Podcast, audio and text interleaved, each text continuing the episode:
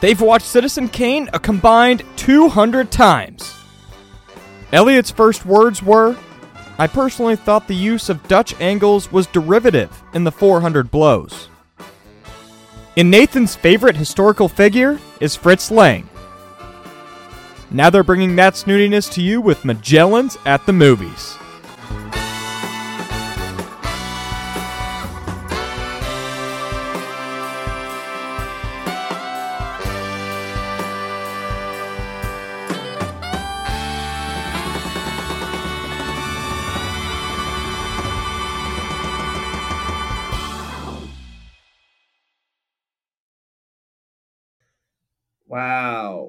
I All right. cannot believe that you started the first episode of the new year with wow.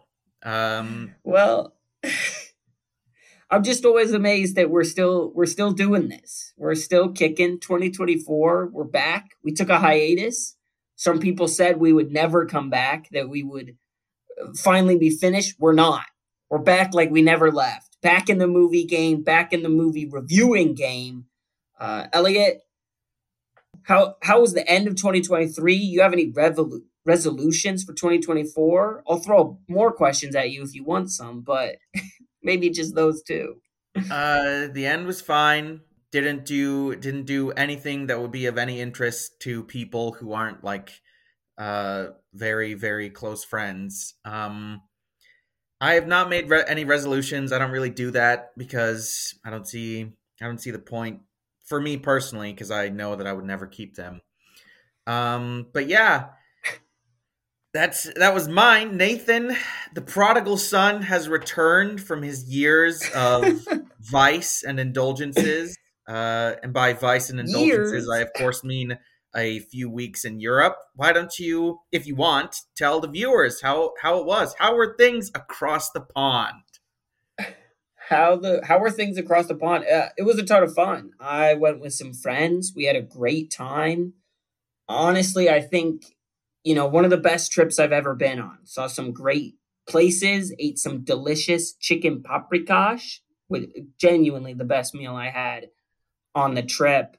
Yeah, it was fantastic. I recommend to any, anyone who's looking for a trip, a place to go. My recommendation: I went to La Sagrada Familia in Barcelona, Spain and it was gorgeous. One of the most beautiful things I've ever seen. One of the most marvelous works of art I've ever seen. Uh, so if you are going to Europe anytime soon, put that on your list. I'd say take a little trip over to it, visit it.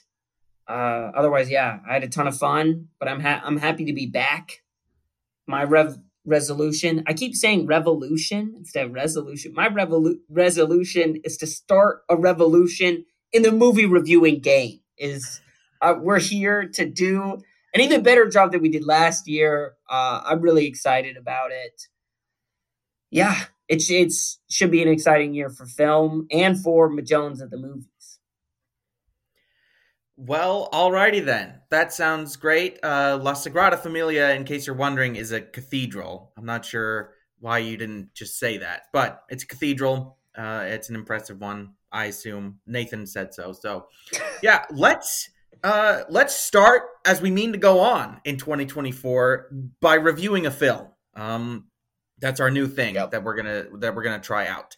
So we're gonna start with. Uh, oh, I should have had this up before I started talking.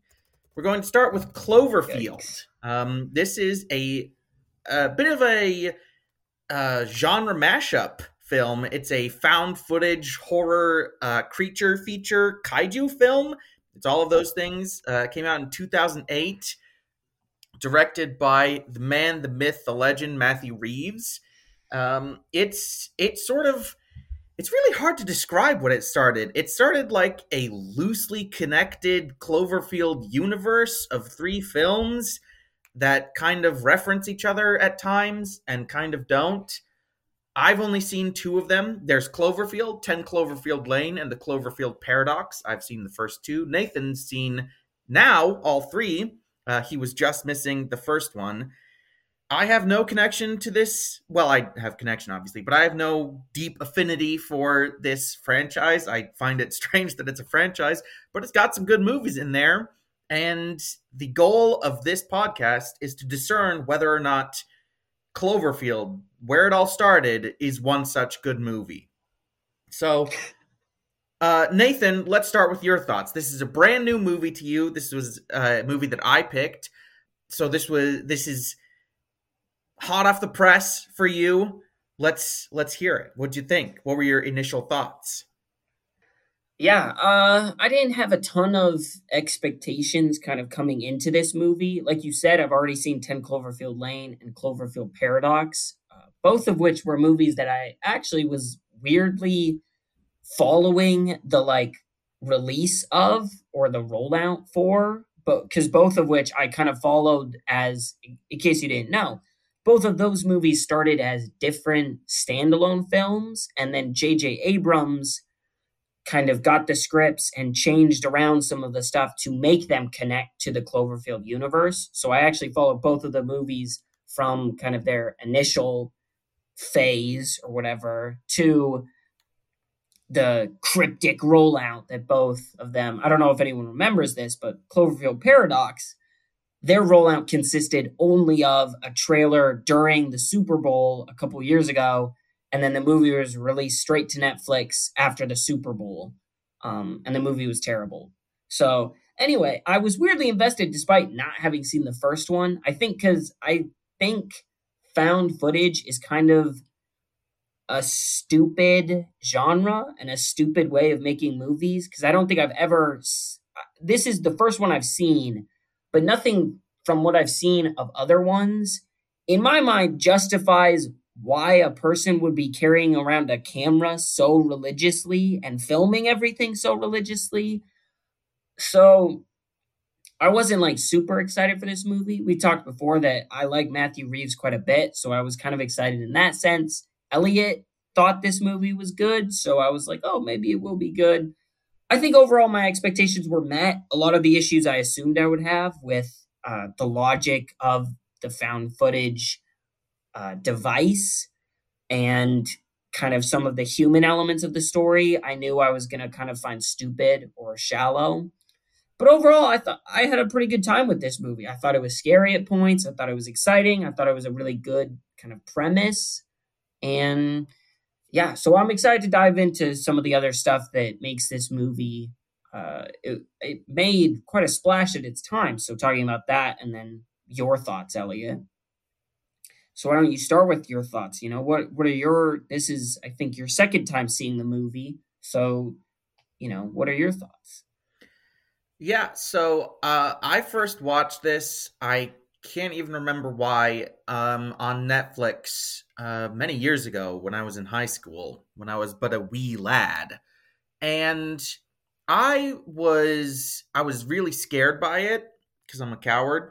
So I find I found it very disturbing, but I also was very drawn to it because, and I remain drawn to it because of its unique premise. Um, I like kaiju films. I like movies about big old monsters just kind of wandering through cities and breaking stuff. That's just that just appeals to something deep in the human spirit, uh, the unmaking of things that take a long time to make and I we never usually our perspective is of course ground level, but not to the extent that we're like one of just the random people living out their lives who suddenly have to deal with a big old monster wandering around through the city breaking stuff. Usually we're on the side of the people trying to solve it. We're with the military, we're with scientists, we're with, I don't know, Iron Man or whoever. So I I thought that that was a really cool idea to to get the ground level perspective, the more like uh zombie f- fiction type perspective of just normal people in their normal lives who have to deal with something very very abnormal. And on the second viewing, I would say that I still liked it. I would say that we're about at the same level. Um, I didn't find it hugely distracting. The idea that uh, the idea that someone would hold on to a camera when Godzilla is like tearing stuff down around them is inherently ridiculous. I guess I kind of just accepted that from the get go and let it go. But there, there were, in contrast to my respect and admiration of the restraint that Godzilla 2014 treats its subject with, I did find the lack of Cloverfield um, in the Cloverfield movie to be a bit more grating, um, especially since I found the sequences where Cloverfield was. They do call it Cloverfield, by the way. I'm not just being facetious. Like, it is named Cloverfield for some reason. But when Cloverfield is like right next to them and it's all chaotic, I think that the movie does a really good job of capturing the total panic and chaos of that situation. And I wanted more of that and a bit less of Saving Private Beth, which we will, I'm sure, talk about as we get into the movie. But general thoughts pretty good, good time. I have a lot of respect for the creativity of the genre mashup, um, and I like the ground level perspective. But, you know, oh gosh, the first you know of the new year. wow, good job, Elliot.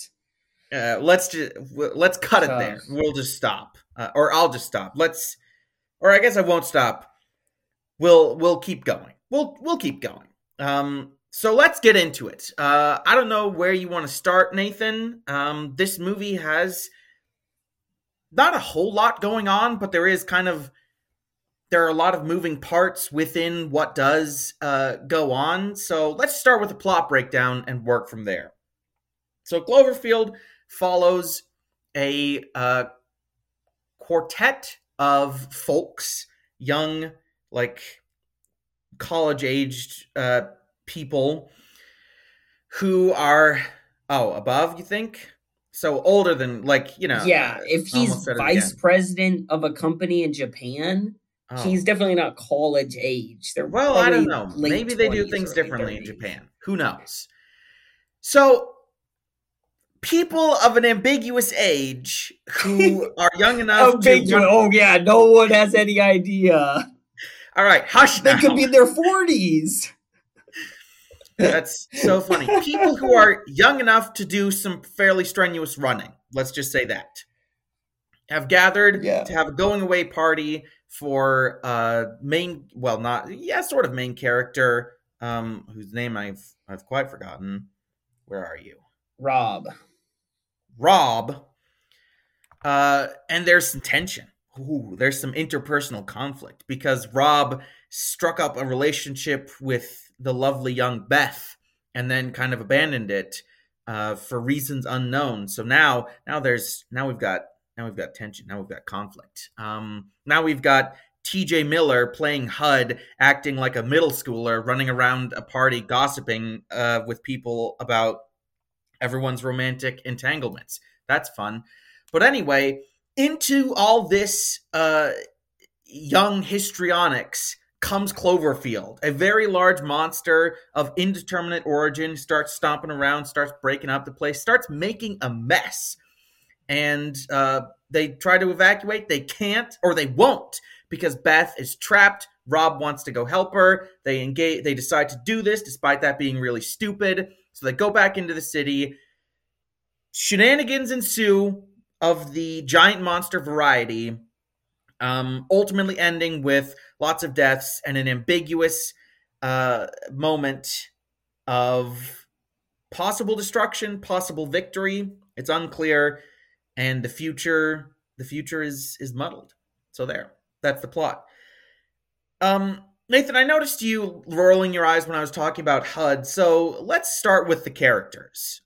I would say that I really felt the J.J. Abrams influence uh, this time around, now that I'm more familiar with his style. Because if I could sum up the J.J. Abrams character in one word, it would be scrappy. J.J. Abrams characters, whether they are the uh, the, the the Last Jedi, uh, uh, tr- sticking it to an evil empire, or just a bunch of dudes and some women running away from a giant monster, they are inevitably scrappy. They're uh, quick-witted. They're they have very simple but immediately relatable uh, relationships. It's very they're very like pulpy, blockbustery stereotypes, in my opinion. And I think that for the most part, it works for this movie. Uh, this movie is definitely about the spectacle, it's about the premise, it's about Cloverfield breaking stuff that he's not supposed to break or that we wish he wouldn't break. Um, so it doesn't, it makes sense that the characters are painted in fairly broad strokes. Uh, in that case, I think that what you really need is for them to just not be annoying. That's kind of like our baseline here. And HUD does not quite clear that baseline. I found him to be very annoying at times. And uh, I was really upset that he kind of had control of the camera for most of the movie. Um, so he was probably my biggest sticking point character wise. Uh, there's not really a whole lot I can say about him. There's not much analysis that goes into it. He's just annoying. I just don't like him very much. Um, but the two ladies of the group, uh, they don't really do a whole lot. Marlena and Lily, they don't do a whole lot except, well, what do they do? Uh, they run around. They Lily is sad because Rob's brother whatever his name is dies and she was in love with him. Uh, Marlena is kind of shell shocked for most of the movie and then has a fairly meets a fairly gruesome end. Uh, and then there's Rob, who uh, I don't know. He's I mean, I guess he really likes this girl. He wants to help her. She's stuck in her building um, and of course, it's a very chaotic situation. They can't get 911 in there to help her, so they're doing it themselves. Okay, that cool. But there's I mean, there's not there's nothing else to him. That he is very singular in his focus.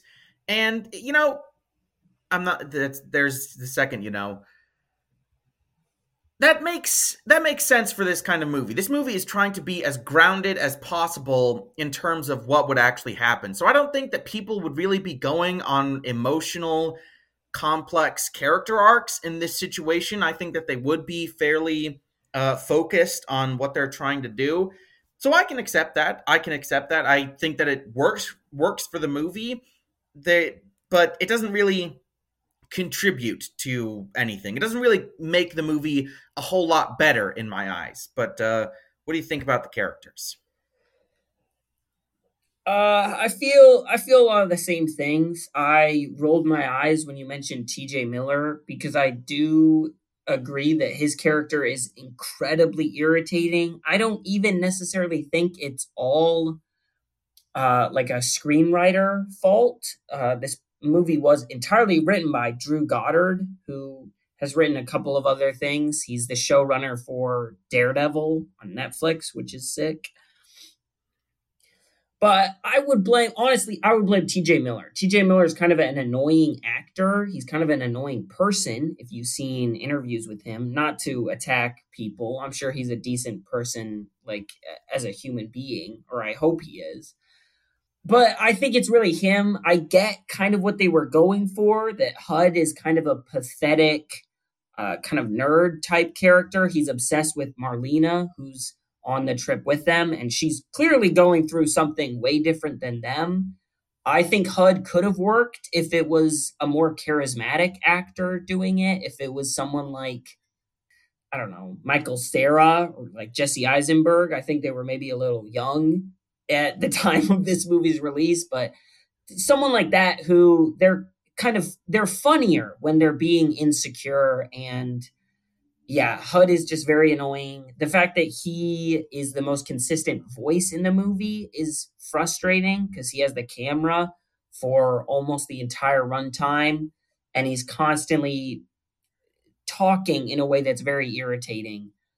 As for the other characters, I agree with you. I think the function of the movie is to be very grounded, very street level action, and this is a very street level sort of thing. They they establish some baseline relationships that we can right be in engaged in that sense that we don't want to see characters die because we have some investment in them. Not a ton, but enough that you know, like you said, when Marlena died, I was like, oh, that's kind of that's kind of nasty. Like I remember when she showed up earlier in the movie. But I think I, I agree. I don't know if you said it, but the the worst thing these characters can do is detract from the movie and that's what hud does. The other ones don't. They don't add anything. I guess they could have been funnier i suppose. They could have had a more gripping story if they you know maybe someone was a parent looking for a child. That's maybe a bit more compelling to me than looking for a girl that you slept with once. But i think on the whole the characters do a decent job they keep me invested a bit. I was very invested, hoping that Hud would die, and then he did die, so I was excited about that. but yeah, otherwise the character there's not much to write home about the characters, in my opinion. So yeah, I actually want to talk about the streets, the street level action that you were talking about, because in my mind, that's this movie's biggest strength. Um, and I think that kind of one of the ways in which this movie's approach to the kaiju film of putting it at the very ground level on the front lines of the first appearance of the big monster in this case cloverfield a kind of weird looking crab thingy.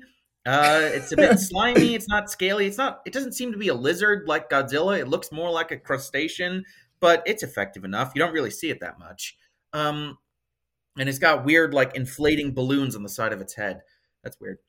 It doesn't matter. The point is, uh, I think that one of the biggest ways where this mo- that mo- that approach manifests itself is in the places where the action, the locations where the action takes place. Because when I think of other Godzilla movies and I think of the setting, I'm always thinking of uh, right military headquarters, planes, uh, front lines of army of uh, armies, uh, the White House, stuff like that. In this movie, our yeah. arenas are an abandoned subway tunnel, which is legitimately a freaky sequence. Um, the actual like streets, like the streets of New York, uh, a a department store where they've set up a uh, a triage, that kind of thing, and I I find that I find that very compelling. I I liked the thought that was put into okay where would someone where would someone without any military training without any like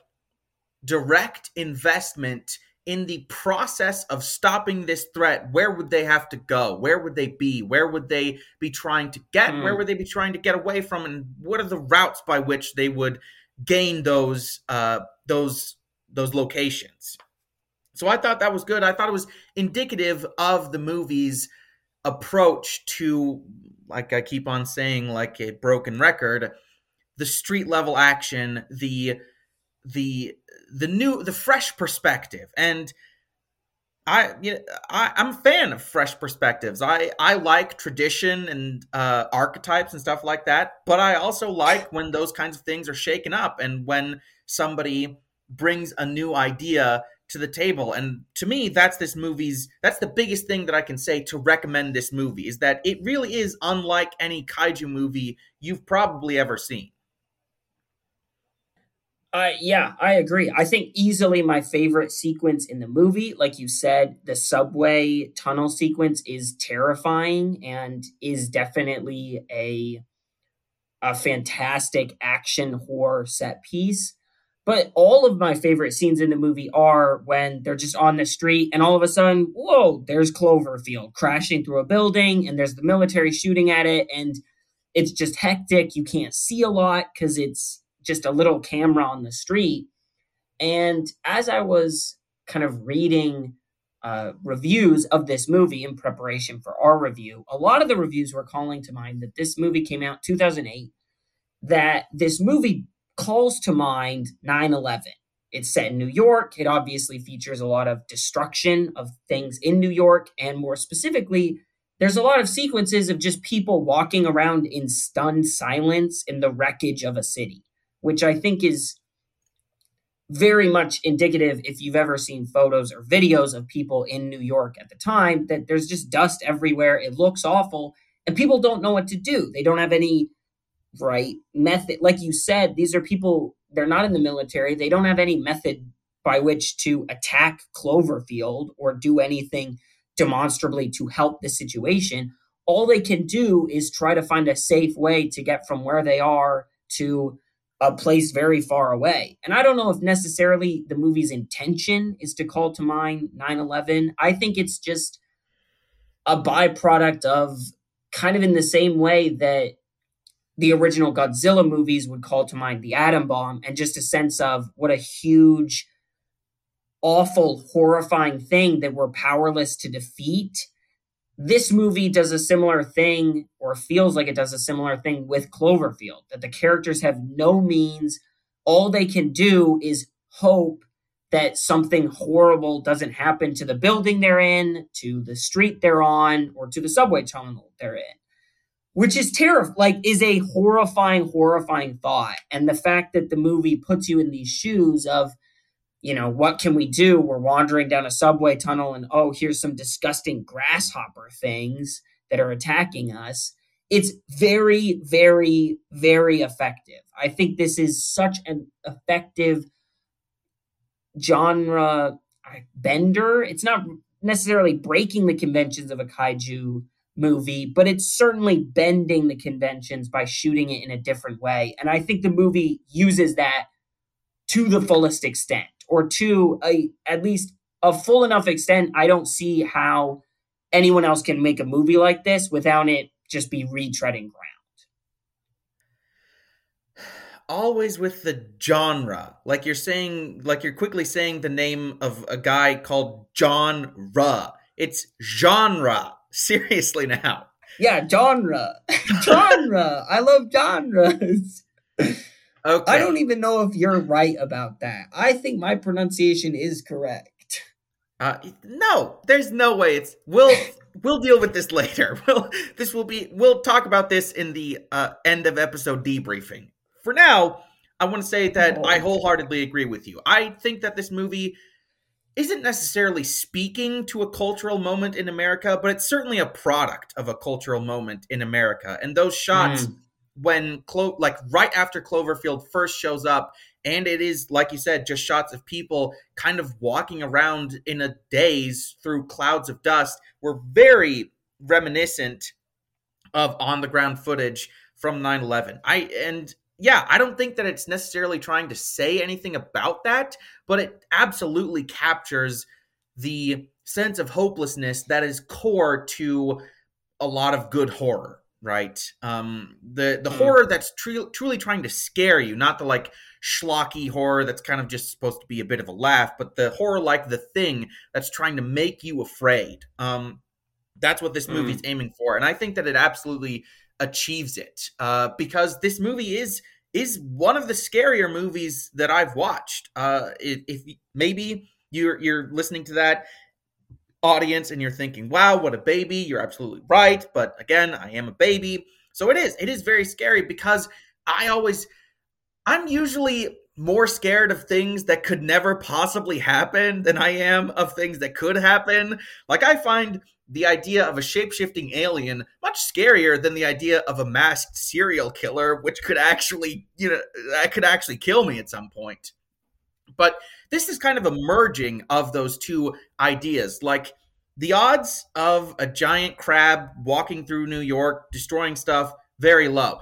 But being stuck somewhere uh, in the middle of an attack that you don't understand, that nobody's really prepared for, that's taking you completely off guard, and just being kind of adrift in that situation, absolutely, that is something that can happen. That's something that happens every day in real life. So this this movie does have a great understanding of the helplessness of scary horror. It makes me interested to watch Matt Reeves adaptation of Let the Right One In, which is kind of a horror movie. I, but it's not a very good one. Sorry. Um, so maybe he did something a little better with the premise. Maybe he leaned into the scary elements more. I don't know. I haven't seen it. But yeah, it, it does make me think that he, or perhaps it's just Drew Goddard, the screenwriter, uh, could do something could do something more in the horror genre genre if they so chose. You're ridiculous. Yeah.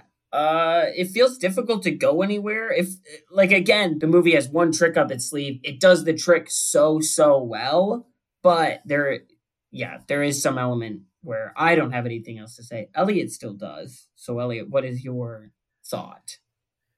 Uh, well, I want to talk about the monster itself because in kaiju films, that's usually the focus. Obviously, like we've said ad nauseum in this review, that's not really this movie's focus, um, which is in large part to its strength, but in some parts, I think they do play it a little coy with Cloverfield. It's possible this movie doesn't didn't have the biggest budget, if I'm remembering that correctly. So it's possible it's just budgetary constraints because it's hard to animate that kind of stuff. But still, I did feel like there there were some moments where I could kind of feel the corners being cut, even though it is a standout sequence. The subway sequence comes about because Cloverfield has like I don't know, a nasty case of alien head lice or something that's kind of just falling off of him. They're these little, like Nathan said, grasshoppery, crabby things uh, that are much smaller, that are like the size of a big dog, basically. And so they find them in the subway tunnel, and that that they kind of like they kind of show up and then they never really factor into things again. Like they kind of show up to facilitate the subway sequence and to drive them back out onto the streets. But after that, I think you only see them again once. And they are they're frightening adversaries because we learn from Marlena that their bite carries some kind of infection that makes you explode. Um, which is terrifying. And I, yeah, I very, hate that sickness. yeah is uh, it's very gruesome. But yeah, that after that they they only show up once, and like one of them just kind of randomly appears in a stairwell of Beth's building when they're trying to get away, and they shoot off. They're like, "Get out of here, you stupid alien head lice thing!"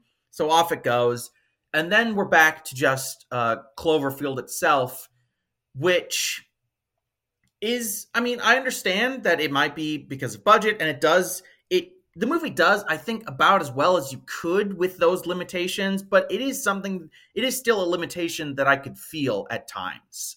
And I'm also hmm. curious mm. to hear what you think about like the design of Cloverfield, because the design of a monster is what makes an iconic monster, of course. Like, of course, there's stories around it, there's other things that contribute to it, but at the end of the day, Godzilla just looks flipping cool, and that's a big part of his appeal. And I think that this design, excuse me, is really unique. Um, it is more crustacean than most uh, monsters I've ever seen, except for the one in uh, Godzilla King of the Monsters that shows up for like five seconds, but no one cares. And I think it's an effective design. It's not the biggest thing in the world. Like it's pretty well smaller than Godzilla. It it walks around on like three legs or not three legs, four legs, I think, or maybe six. I don't know. It's hard to tell because we don't really see that much of it. And I think that that's it's a, double-edged sword basically in that it makes it more effective when it does show up, but I don't think the balance is quite is quite the same as in 2014 where I'm just really excited to see the monster again in this movie, I'm more like wondering when I will see the monster again, or if I'm going to see the monster mm. again, and what it's going to do when it eventually uh, shows up. Yeah, uh, I think this monster design is a little overcomplicated, and certainly overcomplicated for how little you see of it. Like the shot at the end when Hudson's finally getting killed, where you finally get to see like the whole monster for a while. There's just a lot going on. Like you said, it's got weird bubble sack things, bulging, it's got a whole lot of arms. It just feels like there's a lot going on. And because we don't see it a lot, it's hard to get a good sense of like what it really looks like or what it, we can really compare it to, I guess this movie came out in 2008. It's been 15 years. I don't think I've ever seen people with like Cloverfield on a shirt, and I don't think they really make them. But I, I just feel like I don't. I haven't seen the monster seep into the cultural consciousness in the same way that like the Demogorgon from Stranger Things. I think that's a fairly sleek. I I wouldn't say it's iconic because it's not that old, but it's a design that if you've seen the thing, you would know it. If you showed me a picture of the Cloverfield monster, I'd be like, I don't know, is that from Pacific Rim? Is that from you know any other kaiju movie? It just it looks really overcomplicated while simultaneously looking a little generic. Uh, although again, that's in comparison to like other kaiju movies, so it could just be a fault of that. This sounds really quibbling, but in my mind, it's not really about the monster's design per se. It's more about like the character of the monster. Like I think we could say that Godzilla has a mm. distinct character at this point in his life. And so does King Kong. Like King Kong is kind of the sadly noble, majestic creature. Godzilla is like the more grand, epic, fearsome force of nature. And Cloverfield doesn't really have that. And just again, it's really a it's really a mixed bag or a double-edged sword in terms of the mer- the movie's goals because its goal is not to create I don't think the movie is really about the monster in the same way that Godzilla movies are about Godzilla. I mean, it's there in the it's there in the title. Although Cloverfield is in the title of this as well, but what it does, I was gonna say, it's not trying to make a character for the monster. It is trying to focus on what it would actually look like for people on the ground level, and I think that that works to the extent that that idea can work.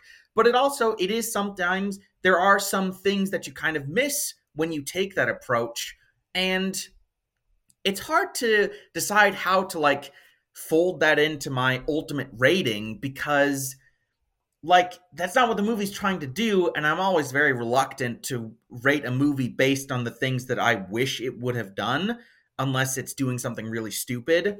And i don't think this is a stupid idea. I think that maybe it's just that there was a little bit of tweaking that they could have done to maintain the claustrophobia, the chaos, the paranoia of their ground level perspective, but also inject some more character and some more, I don't know, presence uh, to Cloverfield itself. Yeah, I guess. I think that I think you're a bigger kaiju movie. If you've listened to our 2023 recap, Elliot watched quite a few Godzilla movies. Not quite a few. You watched like three That's more than I watched. Two. I thought you watched the original Godzilla last year. No, I watched that like five years ago. Oh, I can't remember. I'm not keeping track of these things. Anyway, I think that's kind of a bit more of a kaiju movie buff critique, which I, I don't like. I don't care about the character of the monster. I don't really care so much about that. Uh, that's not going to really affect my final score. I would say, though, I did remember another thought I had that on a technical kind of cinematography level, I do think there are some scenes in this movie that are very interesting, not in sense that they were shot in like a really interesting, compelling way, but there's some wonders in this movie. There's some scenes where, again, because it's found footage and ostensibly we're just watching a tape that was recorded, they can't really have edits in the action scenes because, like, it doesn't meta in a meta sense it doesn't make sense like who's editing the action scenes for the president or something of this thing that's the military has picked up so there's some scenes with a very long take that i think are kind of impressive i can't remember uh, any specific scenes right now but there's certainly more than a well i guess kind of the like the helicopter crash. They're just long enough, and there's definitely some like hidden cuts in there, but they're an impressively long scene, especially for an early 2000s, like you said, low budget sort of movie. Any shot that's going to last more than like 30 seconds is, from my understanding, a huge pain to try and put together. And especially if there's going to be like stuff blowing up or crashing around or things happening in the shot that's going to be hard to then work around. So I thought the camera work was interesting. I'm always fascinated by found footage because, like, did TJ Miller just do VO for the whole thing? Was he ever on set for these things where he's holding the camera? Because they did credit someone as the cinematographer. I, I don't know. I'm always interested with found footage of like how did they actually film this? Because I'm assuming they didn't just give one of the actors a little hand cam and then just let him loose on the scene. But anyway, that's beside the point. I think the movie is impressively filmed in a technical sort of sense. Yeah, I agree. I didn't really think about that, but that is interesting to consider who was actually behind the camera, like who was the cam op. Yeah. I don't know. We'll look, maybe we'll look it up and report back next time. I just have two other, a few other observations uh, that don't really mean anything, but that I just found humorous. I did think it was funny the moments where there were edits where like stuff was cut out, usually like travel bits, because I've just found it amusing to think of the like G man who with skills in video editing who was like, oh wow, this this kind of makes a, an interesting narrative. Let me just splice this all together and maybe maybe my boss will be entertained by it and he'll give me a promotion. That's funny to think about because this movie is framed like there's like a beginning scene screen where it says like property of the U.S. government, top secret, uh, only known ground account of subject Cloverfield or something like that. So it is framed like it has been like this footage has been obtained by the government and is being studied in some capacity. I just think it's funny that they wanted to have a nice little narrative to go along with their investigation they left in all the scenes too of you know Rob and Beth and the little scene at the end of them on the Ferris wheel. Very poetic of the G. He did have some narrative sensibilities, artistic ideas. He's like, oh, I'll leave this in. It has nothing to do with Cloverfield, but it makes for a really poetic ending to the film. Well, I was going to ask if you had noticed. Apparently, you did not. In that la- that very last shot, when he's looking out at the ocean, you can see something fall out of the sky and land in the ocean, which is presumably Cloverfield. Uh, see, I wondered when he was looking at the ocean. I was like, "Oh, is there going to be some clue that Clover?" But I was I thought there would be, but then I was apparently not observant enough to catch it. it. It's really far out there. Like I did not know it was a thing until after I had watched this movie when I just happened to see a video of like things you missed in Cloverfield and the thumbnail was oh. a little oh. circle around this tiny thing falling out of the sky. So the the the classic YouTube thumbnail, the big red circle. Did you notice this? Yes. I love those. Uh, the other thing was just that when they get into the helicopter and they're going to carpet bomb Cloverfield, the helicopter flies like parallel to Cloverfield's path instead of just the opposite direction, which I thought was very a very silly thing to do. Like there's no rush, guys. It's it's more important to be away from the monster than it is to be heading in the direction of the landing zone, unless there's a fuel concern, but it's just one of those things that you kind of have to do in a movie to keep the protagonists as part of the action. But yeah. I like I said at the beginning, found footage always doesn't make sense to me because I'm like, why would a person keep recording? This one made a decent amount of sense because Hudson did seem like the kind of person who would be moronic enough to film everything because he was kind of a tool. The only time that wasn't true was when they were climbing into Beth's building and Rob literally says, hey, Hudson, stop filming. You need both hands to do this. And then Hudson just kept filming anyway, which was bizarre. I also love how so often in movies like this, when people are like, is that thing record like put that thing away and they just like point it at the ground instead of stop recording it and then the other person is just like fine with that instead of saying i can still see the light on i know it's still recording uh that just cracks me up but that was my last that was my last thought. So we can get into ratings now if you would like, Elliot. All right, let's do it to it. I'll go first. Um light I'm just going to do what we always do, which is repeat completely needlessly the stuff that we've already said in the review. And that's that this movie does not have the most interesting characters, it doesn't have the most compelling monster, it doesn't have the most compelling narrative, but it does have a very compelling framing device compelling enough to carry the movie, which is not something you can say about most framing devices. But the idea of giving that ground level account the more the grounded idea of what it would actually look like what would people be doing when a monster attacks how would they react where would they be trying to go what would it actually look like that kind of thing i always find that really interesting that's always my favorite part of any movie that deals with some kind of unexplained thing is really getting into the idea of what it would look like and how would people react. So that's great. There's some really great horror moments in this. There's some limitations in terms of the budget and just in terms of the approach that it's taking that kind of keep it from the upper echelons of true kaiju movie greatness in my mind but it's a really refreshing shot in the arm for the genre that i think if you're into that kind of thing or if you like tense thrillers or scarier movies that aren't necessarily very graphic or very violent. Or if you do like kaiju movies and you want to see a new take on the on the the the genre i would say give this a go. I'm going to give it a strong b. I think that it's a a classically b movie kind b kind of movie. Yeah uh, I'm not going to waste a ton of time. I really like this. Like I said, I think it lives up to its potential. Really, the only big negative for me is the fact that some of the characters are annoying, and some of the characters, some Hudson, it's Hudson. All every single point that this movie is losing from 10 to my score is because of Hudson, pretty much. I mean, there's a few like there could be a bit less human element. There's a few scenes where I'm like, I I know you have to have this in there so we care about the characters. I don't really care to see, you know, Beth and Rob reuniting. I don't care about that. Cut that. Let's get some more grasshopper action.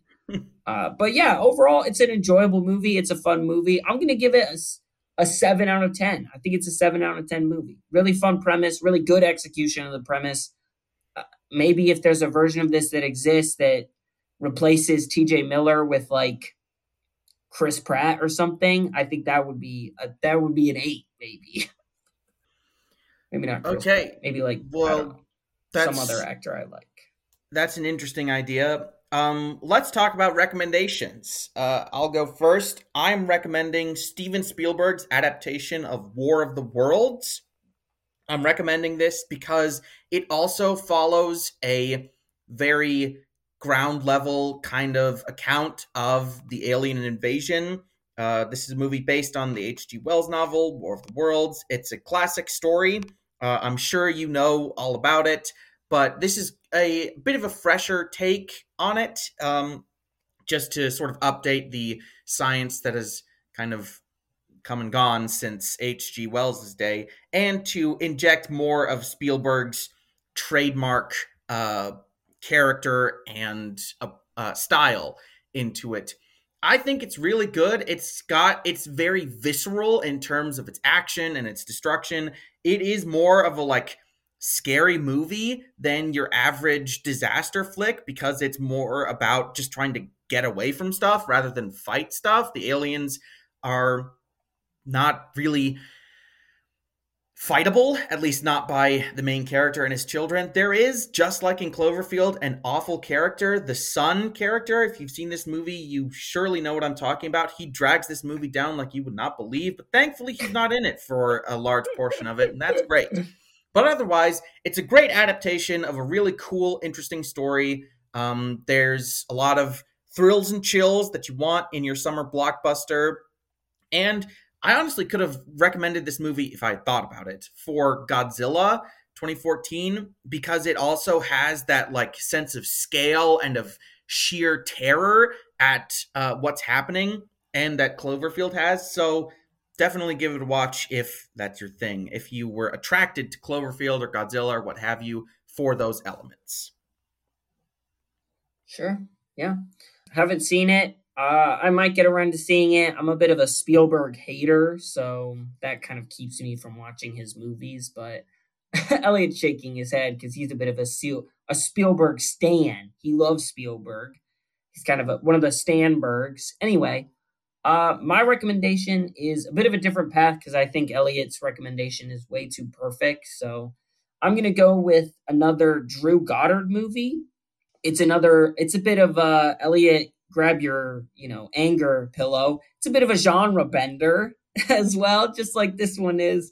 Uh, that's going to be Drew Goddard's The Cabin in the Woods, which is a bit of a meta take on horror movies, which, for the record, uh, just as I was thinking about this, there's a lot of meta horror movies because horror movies have so many like archetypes and like typical cliches that like they do this a lot. I think this one's kind of interesting just because the way it goes about doing the meta kind of commentary on the cliches, I think is a really interesting, fun twist. It's a really fun movie. I don't really like the ending. I think the ending's kind of stupid and makes the whole movie feel pointless, but it's a really fun movie, especially if you're looking for another thing that's a little scary, but not that scary. It's a bit of a comedy at times. So, um, yeah, that's going to be my recommendation. Uh, I agree. That's a pretty good movie. I would second that recommendation. I would caution anyone who's not like who doesn't have at least a surface level understanding and appreciation of the horror genre to watch because it is very leveraged into your understanding of the tropes and cliches of the genre. I think in order to make a lot of its jokes and moments work. So that's something to be aware of. But another thing to be aware of is that life is hard and full of disappointments. Uh, right? Sometimes, sometimes you're just about to leave for Japan, and Godzilla wanders through your city, and then you're trying to get your old girlfriend back. That's another thing. I wanted to point out that it's kind of funny how you know how zombie movies never exist in zombie stories like within the universe of zombie movies nobody calls them zombies nobody seems to be aware that they exist I noticed something kind of similar happening happening here. Like nobody ever said, "Hey, this reminds me a lot of Godzilla." That's crazy. It's a giant monster wandering around the city. So I just thought that that was that was fun. That was funny.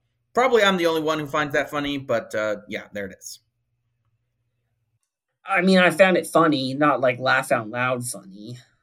Yeah. Anyway, that's our review. We're back for the new year. We're going to be back once again new episode every week. We're really excited about it. We've got some exciting uh, special episodes planned in the new year. So, yeah, stay tuned in anywhere. Why are you shaking your head, Elliot? We do.